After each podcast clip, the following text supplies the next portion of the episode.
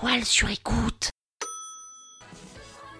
Cet épisode a été réalisé grâce à Tampax. Vous savez, ces boîtes bleues qui contiennent des petits machins en forme de gros bonbons qu'on se refile entre filles main à la main. Et d'ailleurs, vous saviez que si vous oubliez de l'enlever pendant 48 heures, votre tampon, eh ben vous pouvez devenir cul C'est chaud, hein. En même temps, pardon, hein, mais quand on prend son corps par-dessus la jambe,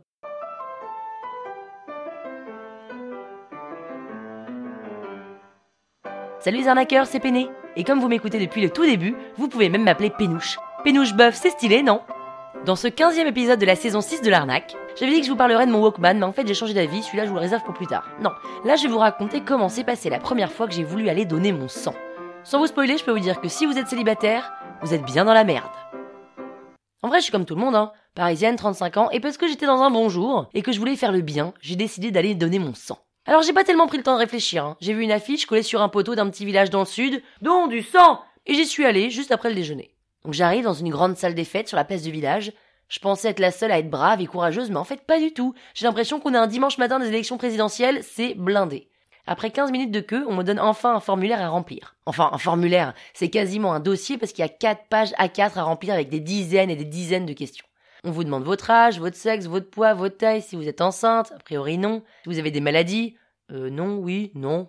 Si vous avez déjà été opéré, oui, je me suis cassé au moins trois fois le poignet. Si vous avez le sida, j'espère pas. Des hépatites, j'en sais rien. Des problèmes de cœur, ah ça, des problèmes de cœur, j'en ai. Des tatouages, oui, oui, un smiley sous le gros doigt de pied, mais je l'avais pas à l'époque. Des piercings, non, je suis pas non plus gothique. Des opérations dentaires type détartrage, oui, bah quand même. Etc., etc., etc.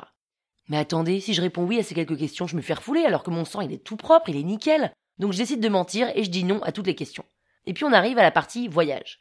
Avez-vous voyagé dans les quatre derniers mois?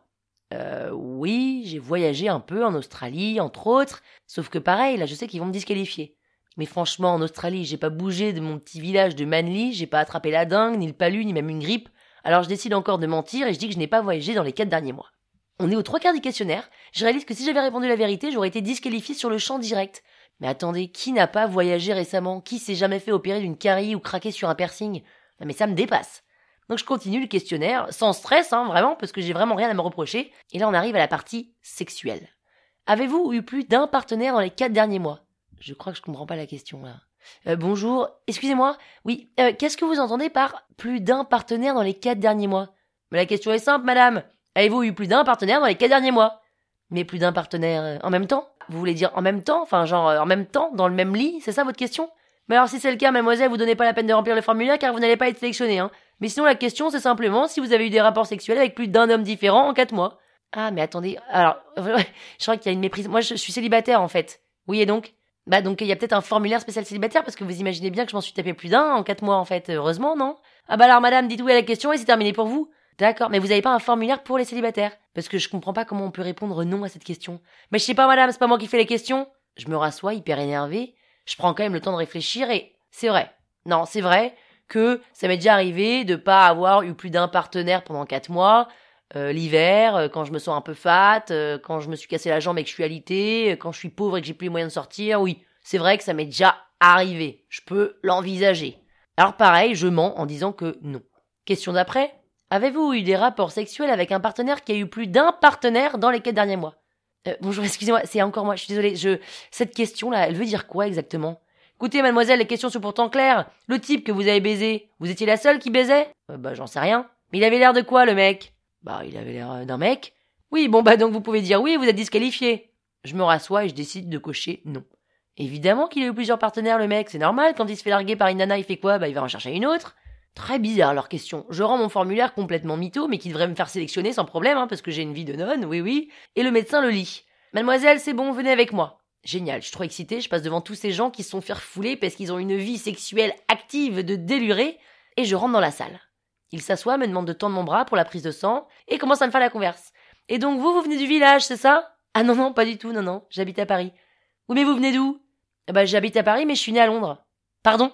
Euh, j'habite à Paris, mais je suis né à Londres. Vous êtes né à Londres? Oui.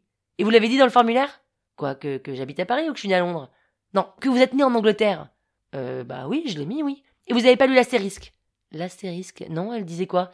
Que si vous avez passé plus d'un an en cumulé en Angleterre entre 1980 et 1996, vous ne pouvez pas donner votre sang. Non mais c'est une blague. Et non, madame, c'est à cause de la vache folle. Vous êtes en train de me dire là que jamais de ma vie je ne pourrais donner mon sang parce que je suis née en Angleterre à cette période? C'est ça. Et donc j'ai répondu à vos questions sexuelles pour rien. C'est ça. Donc j'ai fait la queue pendant une heure et demie pour rien. C'est ça. Non mais c'est pas l'arnaque franchement. En fait, si vous êtes célibataire ou que vous vivez normalement, hein, donc que vous voyagez, vous avez des petits accidents de la vie parce que vous kiffez la vie, ou juste que vous vous tapez un peu des mecs ou que vous trompez votre partenaire, la base, bah voilà, n'essayez même pas, vous ne pouvez pas donner votre sang. Mais tu m'étonnes qu'il y a une pénurie de sang, mais qui sont ces gens qui peuvent donner leur sang? Et si vous voulez savoir comment j'ai fait la première fois, qui est devenue ensuite une habitude, pour m'incruster dans une soirée très privée, écoutez jeudi l'épisode numéro 16. La toile sur écoute